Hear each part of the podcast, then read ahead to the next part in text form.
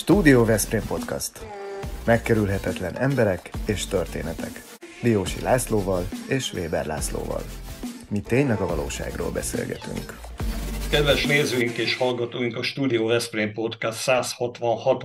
epizódját nézik, hallják, és egy örömteli hírről számolhatunk be, mégpedig arról, hogy túlléptünk egy bűvös határt, vagyis most már több mint ezren iratkoztak fel a YouTube csatornánkra, úgyhogy nagyon boldogak vagyunk, mert egyúttal ez azt is jelenti, hogy eh, több mint százezer megtekintésünk volt eddig, és mindez három év alatt történt.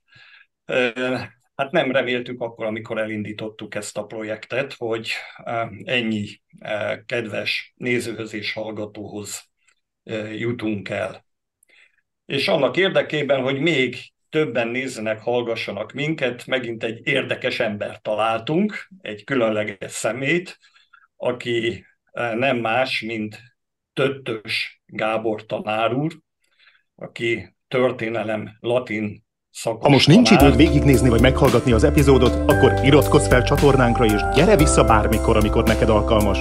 Így nem maradsz le semmiről. És Szexárdon eh, tanít az Adi technikumban, de a legfontosabb az, hogy hát most akasztják a hóhért, tekintettel arra, hogy őnek is van egy podcast csatornája, egy YouTube csatornája, és rengetegen nézik, hallgatják, lényegesen többen, mint minket eddig, de igyekszünk utolérni, és ma egészen biztosan sok olyasmit hallanak majd, látnak majd, ami, ami maradandó lesz és különleges. Szóval Gábor, szervusz, üdvözlünk a műsorban. Szervusz, szervusztok, sziasztok! Szia! A e csatornádon olyan um, epizódok szerepelnek, amelyek, egy, a, amelyek a történelem oktatáshoz kapcsolódnak, és azt valamilyen egészen különleges megvilágításba helyezik, szóval a könyv az alapja, de te hozzáteszed a saját gondolataidat, az olvasottságodból, tudásodból színesíted az epizódokat, és hát meglehetősen rendhagyó ez a produkció. Nyilván az első kérdésünk az, hogy mi a csuda inspirált arra, hogy ahelyett, hogy szépen leadjad az órádat a, a hallgatóknak, az iskolásoknak, a tanulóknak, ehelyett elindítasz egy csatornát, remélted azt, hogy ezzel sokkal több tudást tudsz átadni? Vagy milyen motiváció volt ebben? Egy picit mindjárt korrigálnék, elnézést, tehát azt korrigálnám, hogy nem helyett, hanem mellett. Tehát nyilván azért továbbra is tanítok, és, és úgy készítem ezeket a videókat. De a kérdésre a válasz viszonylag egyszerű, hát a kényszer. A kényszer hozta a helyzetet. Ugye amikor 2020 március, hát mondjuk 19-e környékén 16-án azt hiszem bejelentették, de lehet, hogy 10, nem, talán 13, mindegy, nem olyan lényeges, 13-án bejelentették a, az országos tévében, hát reggel még, hogy, hogy nem lesz semmiféle online oktatás, estére pedig hirtelen az lett, és arról is értesülhetünk, hogy erre gyakorlatilag fel is vagyunk készülve. Ezzel, ezzel úgy bedobtak minket a, a mély vízbe, és hát meg kellett oldani. Nekem akkor volt, hát nem is tudom, talán négy kilencedikes osztályom, és hát ugye körülbelül a fél évnél hagytuk abba, valamivel később voltunk, mint a fél év, és, vagy a fél év után voltunk, és, és azt találtam ki, hogy, hogy hát egyszerűen elkészítem azokat a, a, az órákat, amiket amúgy is elmondanék. Tehát ez egy picit talán nagyképűen fog hangzani. Én alapvetően is körülbelül így szoktam tartani az óráimat, ahogy, ahogy a videókban van. Nyilván ott azért egy picivel jobban fölkészülök rá, mint, mint a hagyományos órákra, de, de a, az alapórákat is szeretem kiegészíteni plusz információkkal, könyvcímekkel, érdekességekkel. Más kérdés, hogy ott nem annyira, nem annyira tudják befogadni a diákok. Ugye ami, ami miatt ezt a megoldást választottam 2020 márciusában, az az, hogy elég sok olyan diákom volt, aki, akinek nem volt állandó internetes kapcsolata, tehát mondjuk falvakban, szegényebb településeken lakik, és, és konkrétan otthon internetesen volt, és akkor a teleházban tudta megnézni a, ezeket, a, ezeket az órákat, vagy, vagy más módon tudott hozzájutni. És azt szerettem volna, hogy, hogy bármikor hozzáférhető legyen, tehát ne, ne tőlem függjön ez a dolog. És hát mivel jó pár évvel korábban elkészítettem ezt a YouTube csatornát, ilyen iskolai műsorokat pakoltam föl rá, eszembe jutott, hogy hát, ha ez így működőképes, és hát ugye mindenki otthon volt, és, és mindenki kereste a megoldásokat.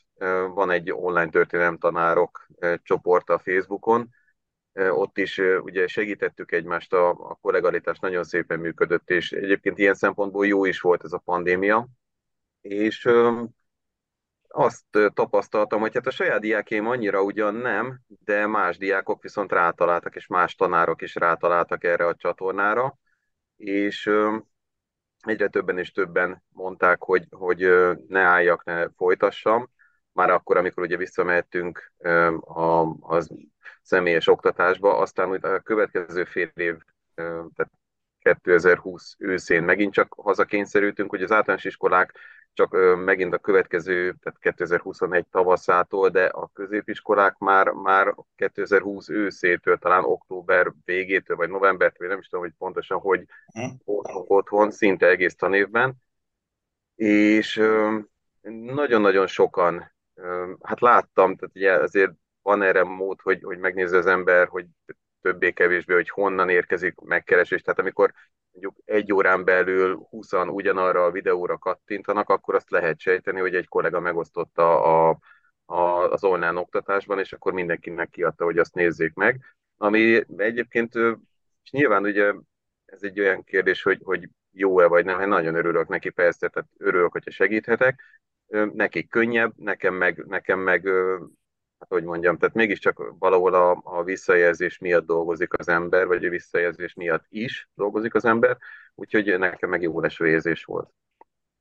Na most képzeld el, hogy nem csak a te tanulóid hallgatják és nézik a te műsorodat, hanem például Veszprémben van egy olyan elvetemült fickó, aki mikor minden nap 4-5 kilométert kocog, akkor a fülében ott van a headset, és akkor a szörföl a YouTube csatornák közül engem a történelem nagyon érdekel, és ott bukkantam rá Tötös Gábor produkciójára, és rendkívül tetszett az, ahogyan interpretálod mindazt, ami a történelemmel kapcsolatos. Szóval ez nem egy könyvízű valami, hanem nagyon sok egyéb összefüggést is bemutatsz.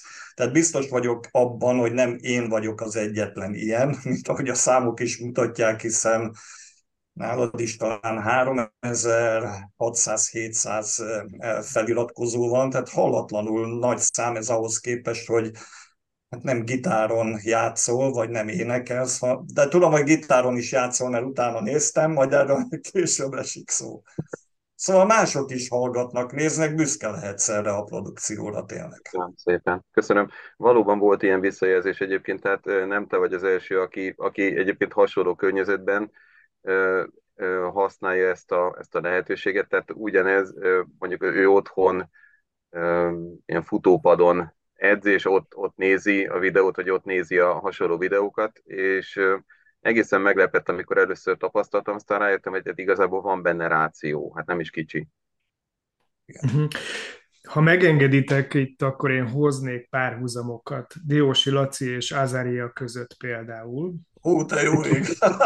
Az egész ország róla beszél, volt idő, amikor Rólam nem beszél sohasem. De volt idő, amikor rólad is az ország beszélt, szóval ez a fiú azt mondja egyébként, hogy ő egyébként nem érettségizett még le 21 évesen, és azt mondja, hogy a történelemmel tulajdonképpen az iskolai kereteken kívül kötött barátságot, mert az iskolában valahogy nem sikerült úgy tálalni neki ezt a, ezt a tudományágat, ahogyan kellett volna. Én azt gondolom, hogy ebben, ebben van az a különlegesség, amit te tudsz, hogy talán olyanokat is be tudsz vezetni ebbe a világba, akik akik egyébként nem könnyű esetek, ugye Azaria sem egy könnyű eset, ezt tudjuk róla, és akkor én, ahogy most belenéztem a te munkásságodba, és akkor néhány nevet még említenék, ugye e, megjelenik Hobo, ez egyébként a szlog, szlogened, ugye, amikor azt mondod, hogy sorsnak pocsék, de célnak szép, amikor hülye gyerekeket tanítasz, ez egy idézet Hobo egyik dalából, de Geronimóról is beszélsz, mint a, az amerikai történelem e, lapjairól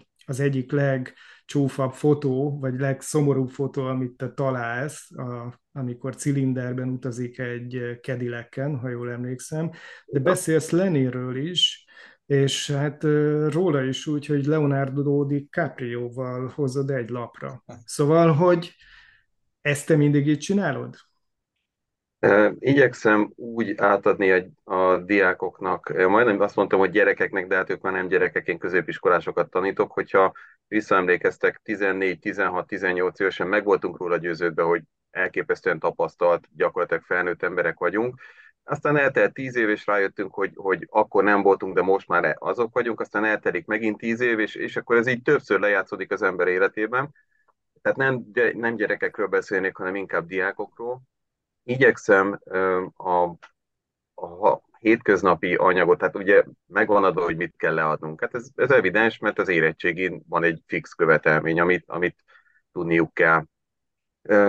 De ez nagyon száraz, és életidegen nekik. Elképesztően életidegen, tehát nagyon-nagyon nem tudják átélni ezeket a dolgokat. E, ezzel küzdöttem sokat, mert, mert azért a mi korosztályunkban, a, a, az én közegemben, ahonnan, ahonnan jövök, és nem egy, nem egy extra közeg, hanem egy, egy átlagos gimnazista közegről beszélünk, a, az olvasottság az, az olyan természetes volt, tehát hogyha, hogyha valaki mondott a másiknak egy jó könyvet, akkor azt elolvasta a másik, meg filmeket is tudtunk egymásnak, és mit tudom én, én az Umberto Eco-tól a Rózsa nevét kölcsönözt, vagy kértem el a, a pattársamtól, és miután elolvastam, közöltem, hogy ezt nem fogom neki visszaadni, mert ez, ez nekem kell. Ő ugyanígy volt, amikor kölcsön tőlem a mit a Hegedűs a háztetőnek a, a két kazettás változatát, és akkor ebben megegyeztünk, hogy akkor ez így, így teljesen jogszerű volt, és volt, több ilyen dolgunk volt. Na most ezek a, ezek a párhuzamok ma már nincsenek meg, tehát ezeket nagyon nehéz megtalálni a, a diákokkal bármilyen, bármilyen elcsépelt dolog, azért a színvonal csökkenés az, az sajnos nagyon érezhető. Ezt én úgy tudom érzékeltetni, hogy, hogy mondjuk 15 évvel ezelőtt, hogyha fölírtam egy könyvcímet egy, egy tananyaghoz, és ugye hozzátettem, hogy hát higgyétek, hogy nem csak ezt az egyet tudnám fölírni, de ez a legjobb, amit, amit ehhez tudok ajánlani, akkor a mit tudom, 30 diákból egy 20-25 azért leírtam, és, és jó páranál is olvasták. Eltelt egy 5 év, akkor már csak 15-en írták le, most körülbelül 5-10 ember írja le a címet. Nem azt jelenti, hogy elolvassa, hanem a címet. Most már odáig jutottunk, hogy, hogy a filmcímeket sem írják le. Tehát a filmek sem érdeklik őket, mert, mert, mert amit én fontosnak és jónak tartok a, a témakörben, azt nagyon sokszor ők unalmasnak, vontatottnak érzik, nem értik a történelmi kontextust, nem értik, a, vagy nem érzékelik, nem értékelik a, a színészi játékot, a, a, az utalásokat, és hát így egyébként tényleg unalmas lehet. Ennek ellenére azért nem adom föl, és hát azért próbálok ilyen párhuzamokat hozni, akár hobót, de, de valamelyik, valamelyik talán az ipari forradalom kapcsán hétköznapi csalódásoknak az egyik számát raktam oda be, mert, mert hát ha ezáltal kedvet kap valaki, és akkor hadd mondjam megint csak saját magamat, én az irodalmat nem szerettem, illetve az irodalmat szerettem, az irodalom óráimat nem annyira szerettem, és ennek következtében József Attilát sem. Valahogy úgy nem tudta érzékeltetni a, a tanárnő, hogy ez jó is lenne számunkra, viszont behozta talán Latinovicsal a Nagyon fáj című verset. És hát az egy olyan előadás volt, ami, ami úgy, úgy az, az belőig hatott az, a, mhm. az, a, az az egy előadás, ez az öt perc, és onnantól kezdve úgy megszerettük, nem csak én, hanem sokan megszerettük József Attilát, és elkezdtük olvasni 12-ben, és hát ugye Hobó is József Attila lemezével, meg koncertjeivel kapcsolatban, tehát így jött a hobó szerelem, bár ez egy eléggé ilyen furcsa kifejezés volt manapság, ez már sokan félreértik. Tehát nem tényleges szerelemről beszélek, hanem mondjuk a művészetét tudom díjazni. Gábor, hadd provokáljalak egy kicsit.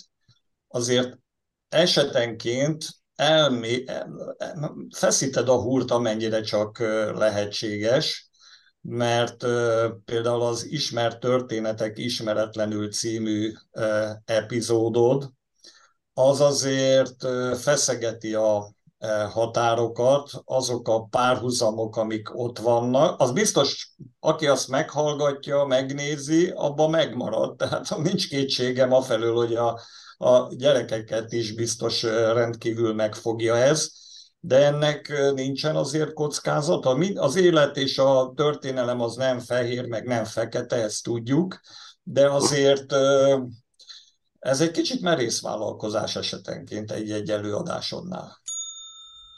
Nekem meggyőződésem, hogy sematikusan előadni a történelmet, azt nagyon sokan tudják.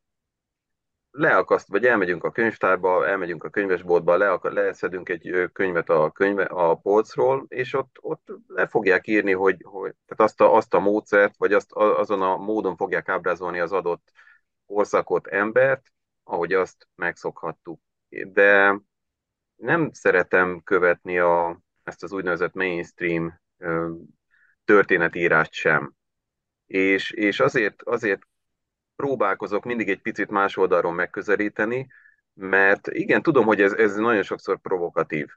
De hát tulajdonképpen ez is a célja, de nem az, hogy, nem az, hogy polgárt pukkasszak vele. Tehát nem az, nem az lenne az elsődleges cél, hogy felháborodást keltsek, hanem hogy, beindítsam az, az emberekbe azt a, azt a gondolkodási vágyat, azt a gondolkodási mechanizmust, amit egyébként sajnos ki kell mondani, az oktatási rendszer nem túl sikeresen ösztönöz. Tehát az oktatási rendszerünk nem azt, nem azt tanítja, hogy hogyan kell gondolkodni, nem azt tanítja, hogy meg lehet közelíteni más oldalról is. Tehát ugye Mátyás királyról úgy beszélni, hogy ő nem volt igazából egy jó király, hát ez, ez gyakorlatilag szinte már felségárulással ér fel én meg ragaszkodom hozzá, hogy nem volt annyira jó uralkodó, mint, amennyinek, mint amennyire őt tartják. És jó, hát tudom, hogy itt tehát direkt vannak ezek az erős párhuzamok mondjuk a, a Szent István meg a, meg a Kádár János között, de ha belegondolunk, igazából tehát nem erőltetett a dolog, csak nem, nem így szoktuk megközelíteni. Más kérdés, hogy az egyik egy, egy abszolút pozitív, a másik meg egy, egy most már nem annyira negatív, mint mondjuk 20-25 évvel ezelőtt, de még mindig a negatív oldalon áll, aztán majd eltelik egy 50-100 év, és akkor talán jobban meg tudjuk ítélni. Ezt nem azt mondom, hogy Kádárnak nem voltak bűnei, hogy ne lettek volna, csak, a, csak ugye a mozgásteret is értékelni, meg érzékelni kell közben. Hát igen, ugye, hogyha most mondjuk a mi generációnktól megkérdezik, akkor Mátyás királyra így köpjük, hogy az igazságos Mátyás, ugye? Miközben az adókivető Mátyásról is beszélhetnénk, aki ugye az ő idejében rendkívüli adót vetett ki a népre. Úgyhogy ez így finomodik folyamatosan, de még én azért visszatérnék a te módszeredre, hogy hogy mondtad, hogy nagyjából ugyanígy telik egy óra, mint ahogyan a, mi a videókon, videókon láthatjuk, hogy amióta te alkalmazod ezt a technikát, mérhető az valamilyen módon, hogy sikeresebb vagy pedagógusként, mondjuk a, jegyekben, az érettségizők felkészültségében, vagy bármilyen módon. Te tapasztalsz ilyet? Hogy az új eszköz, az új módszer, az új nézőpont, az hoz a konyhára? Két dolog miatt nem, nem tudok ilyen mérési adatokat mondani, sőt három.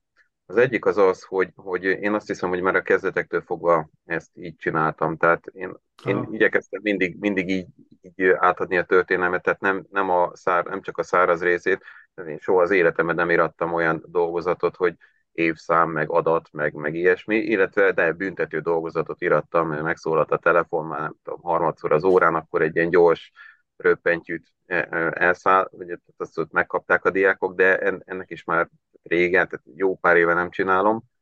Ez az egyik dolog, tehát már kezdetektől fogva ezt alkalmaztam. A másik dolog az, az hogy, hogy nem egy helyen tanítok, vagy nem egy helyen tanítottam az elmúlt évek során, hanem, hanem több iskolában, több iskolatípusban, és nagyon nehezen összehasonlítható mondjuk egy, egy elitnek számító gimnáziumban tanuló diáknak a, a tudása, a hozzáállása, az otthonról hozott dolgai egy, egy mondjuk szakiskoláséval gyakorlatilag összehasonlíthatatlan. Most Elég szak, nagy... szakiskolában, szakgimnáziumban Szakiskolában és, és technikumban, igen, tehát ez a, a, a bocsánat, hogy a tapasztaltabbaknak mondom, tehát nem azt mondom, hogy öregek, hanem tapasztaltabbaknak mondom, a, tehát a, a szakközép, meg a, meg a szakmunkásképző. Tehát így mhm. hívták régebben, aztán volt szakgimnázium, tehát mindenféle néven futott, most, most technikum és szakképzés néven fut, de igen, nekik tanítok jelen pillanatban, és, és ne, nagyon-nagyon nem összehasonlítható.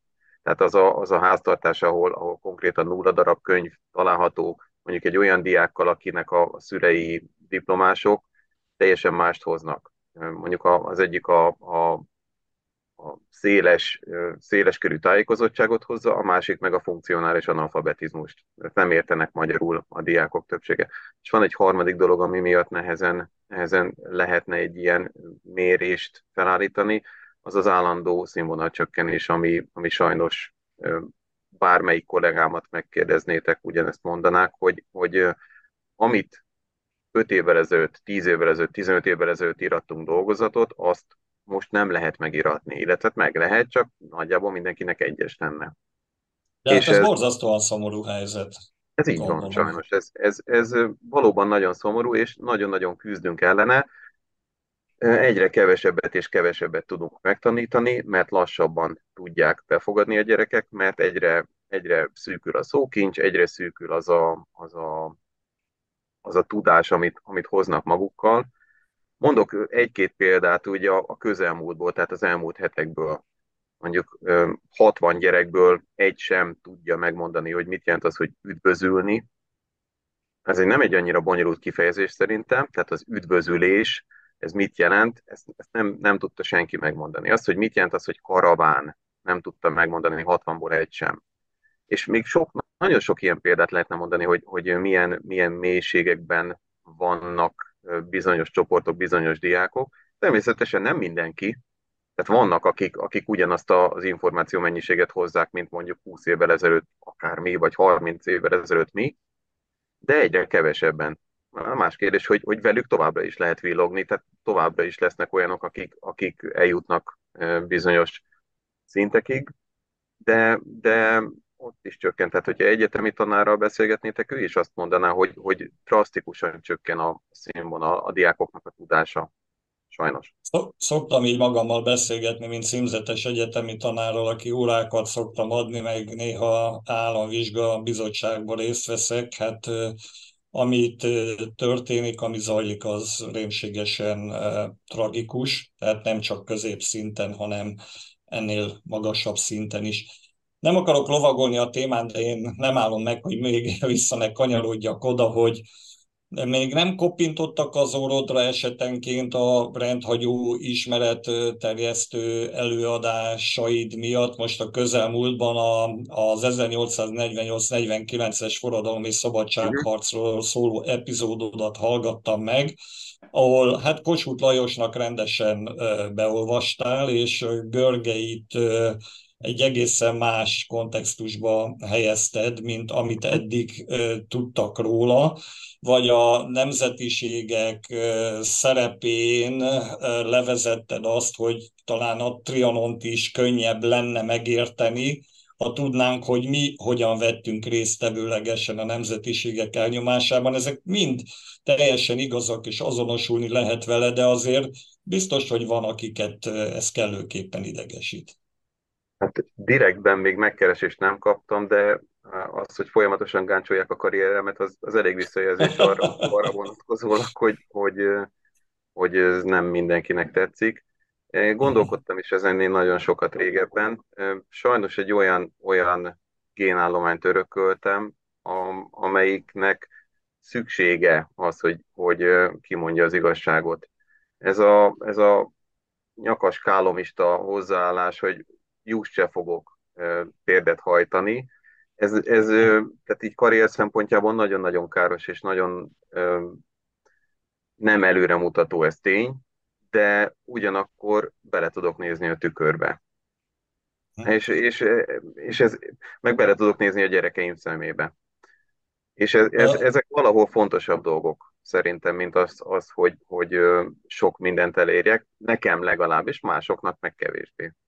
Az is az, az, az üdvözülés, ugye? Most visszatérünk oda, hogy az, üdv, az üdvösség kérdése. Igen. Az is feltűnt nekem, hogy rengetegszer hivatkozol a könyvekben lévő pontatlanságra, elírásra, hibára, következetlenségre, tehát most legutoljára például, hogy miért nem szerepelnek mondjuk a aradi főtisztek a középiskolás tankönyvben név szerint, ha már éppen mondjuk október 6-áról van szó. Valóban annyira problémásak ezek a tankönyvek? Vagy nem szóltak még soha se, hogy te, Gábor, nincs kedved lektorálni valamit, vagy ebben szerepet vállalni? Nem, nem szóltak és nem annyira problémásak a tankönyvek, ha az ember szereti a pontatlanságot, akkor semmi gond nincsen velük. Értem, értem. Jó. én Na. Eléggé, bocsánat, eléggé összehasogató ember vagyok, és, és szeretek ragaszkodni a, a tényekhez, meg a, meg a logikát is szeretem. És amikor, amikor, amikor olyan dolgot találok, akkor, akkor nagyon nehéz, nagyon nehéz visszafogni a, a számat nyelvemet, bármilyen furcsán hangzik, jó pár olyan videó felvételt szakítottam meg, amikor olyat mondtam, amikor azt, hát ezt, ezt azért talán mégsem kellene. Tehát ez már, ez már az öncenzúrázott változat, bármennyire durva is ez a, ez a kijelentés. Üm, igen, sok benne a pontatlanság, nem túl nagy dolgok, tehát nem, nem nagy pontatlanságok, csak ilyen apró, zavaró dolgok, de ezek engem zavarnak, és hogyha már észreveszem, akkor, akkor miért, miért hagynám benne? és nem azért, nem azért csinálom, vagy nem azért mondom ezt, mert hogy, mert hogy jobbat csináltam már, vagy hogy jobbat tudnék csinálni ennél a történelemkönyvnél, de én ezt jobbító szándékkal, tehát nem, nem elsősorban gonoszsággal kezelem, hanem, hanem, hanem mondjuk ilyen konstruktív kritikaként. Igen, nem mindig így sül el, ez tény. Jó, hát azt azért tegyük hozzá, hogy a kritika azt gondolom, hogy téged, tehát hogy te kritikát fogalmaz meg, megillet, hiszen te ezt, amiről mi most beszélgettünk az elmúlt 25 percben, ezt a saját elhatározásodból, saját szabadidődből, saját belátásodból teszed, és tulajdonképpen egy olyan tudás megosztást csinálsz, ami, amiért te se pénzt nem kapsz, se nem kértek föl, hanem te a saját elhatározásodból teszed ezt. Igen. Erre szokták mondani, hogy oké, okay, csináljátok utána, és akkor lehet arról beszélgetni, hogy, hogy akkor a hibákat hogyan kell javítani. Úgyhogy... Hát ellentét, ellentétben a, a tankönyvvel az, az én anyagom nem kötelező. Igen. Tehát ez szelektív, tehát hogyha valakinek nem tetszik a, a stílus, nyilván nagyon sokan vannak olyanok, 5 perc után, vagy 2 perc után, akkor azt mondja, hogy ez nekem nem kell unalmas, ott ül egy izé, könyv, könyves polc előtt, és beszél, hát e, erre nekem nincsen szükségem. Ez, ez a választás szabadsága. Nekünk, mármint tanároknak ez a választás szabadsága nincsen meg, mert ebből a könyvből kell tanítani. Tehát ez az a feszítő tényező, ami, amin próbálok, vagy ami amit próbálok egy picit úgy piszkálgatni. Hát, ha egyszer eljut valakihez. Igen.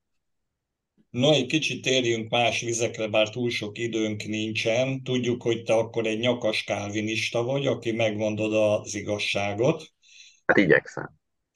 Zenélgetsz is. Ugye tudjuk, hogy a feleséged Edina zenél, de ezek szerint te is zenélsz, mert láttam, hogy gitározol. Szóval hát van én, egy ilyen kis zenei ki? A, a, a zenélés, tehát ez, ez a gitárás, gitározás, ez úgy jött, hogy van hittantanári diplomám is, és, és tanítottam hittant, és, és a általános iskolásoknak, tehát mondjuk első osztálytól hetedik osztályig éveken keresztül, és nekik vittem be dalokat, mert, mert az jó, mert, mert együtt énekelni jó, és ők is nagyon szerették, és így megtanulgattam az akkordokat, kaptam feleségemtől egy gitárt, illetve kettőt is, tehát egy régebbet, régebbit, meg egy, meg, egy, meg egy egészen kiváló minőségűt, és hát azóta is szoktunk zenélni, mert nem csak, hogy a feleségem zenél, hanem mindhárom gyerekem zenél, tehát mondjuk karácsonykor többször fel szok, vagy elő szoktunk adni dolgokat, mondjuk éppen nálunk a református templomban, vagy éppen a családnak, úgy ez egy nagyon jó dolog. Tehát összehozza a társaságot. Van egy csomó régi ilyen hobbi, régi ilyen szokás, ami, ami már a, hát gyakorlatilag kipusztult a, a, a társadalomból. Az együtt zenélés az, az ezek közé tartozik. Egyébként az együtt dolgozás is nagyon jó. Kedves nézőink és hallgatóink, Tötös Gáborral beszéltünk, aki bizonyára nagyon sok érdekességet mondott és kedvet csinált ahhoz, hogy akár felnőtt fejjel is újból foglalkozzunk a történelemmel, és megismerjük annak a különleges vonulatait. Köszönjük neked, hogy vállaltad a beszélgetést velünk. Köszönöm, és hogy Köszönjük a Patronus Klubunk tagjainak, a Vitakin Kft-nek, a Szófia Magánklinikának, a Kianti Apartmentsnek, a Targonca Trade-nek, a Ringautónak, a Bramag BMI Magyarországnak, a Nyugalomnak, az Unilever Algida az Eszprémi jégkrémgyárának, a Nelson Biztosítási Alkusznak és a Royal Kertnek, hogy segítenek bennünket. Kérjük Önöket, hogy hallgassák Töttös Gábor videóit, iratkozzanak föl nála is, meg nálunk is, Igen. és így együtt talán minél több hallgatóhoz, nézőhöz juttathatunk el érdekes anyagokat. Köszönjük, hogy itt voltál velünk. Köszönjük, Gábor, szia! Ez a Studio Veszprém műsora volt, hallgasson ránk minden pénteken. Jó, Gábor, szerintem nagyon jó lett, nagyon, nagyon klassz lett. Ez és... egy támadást indít el, de majd...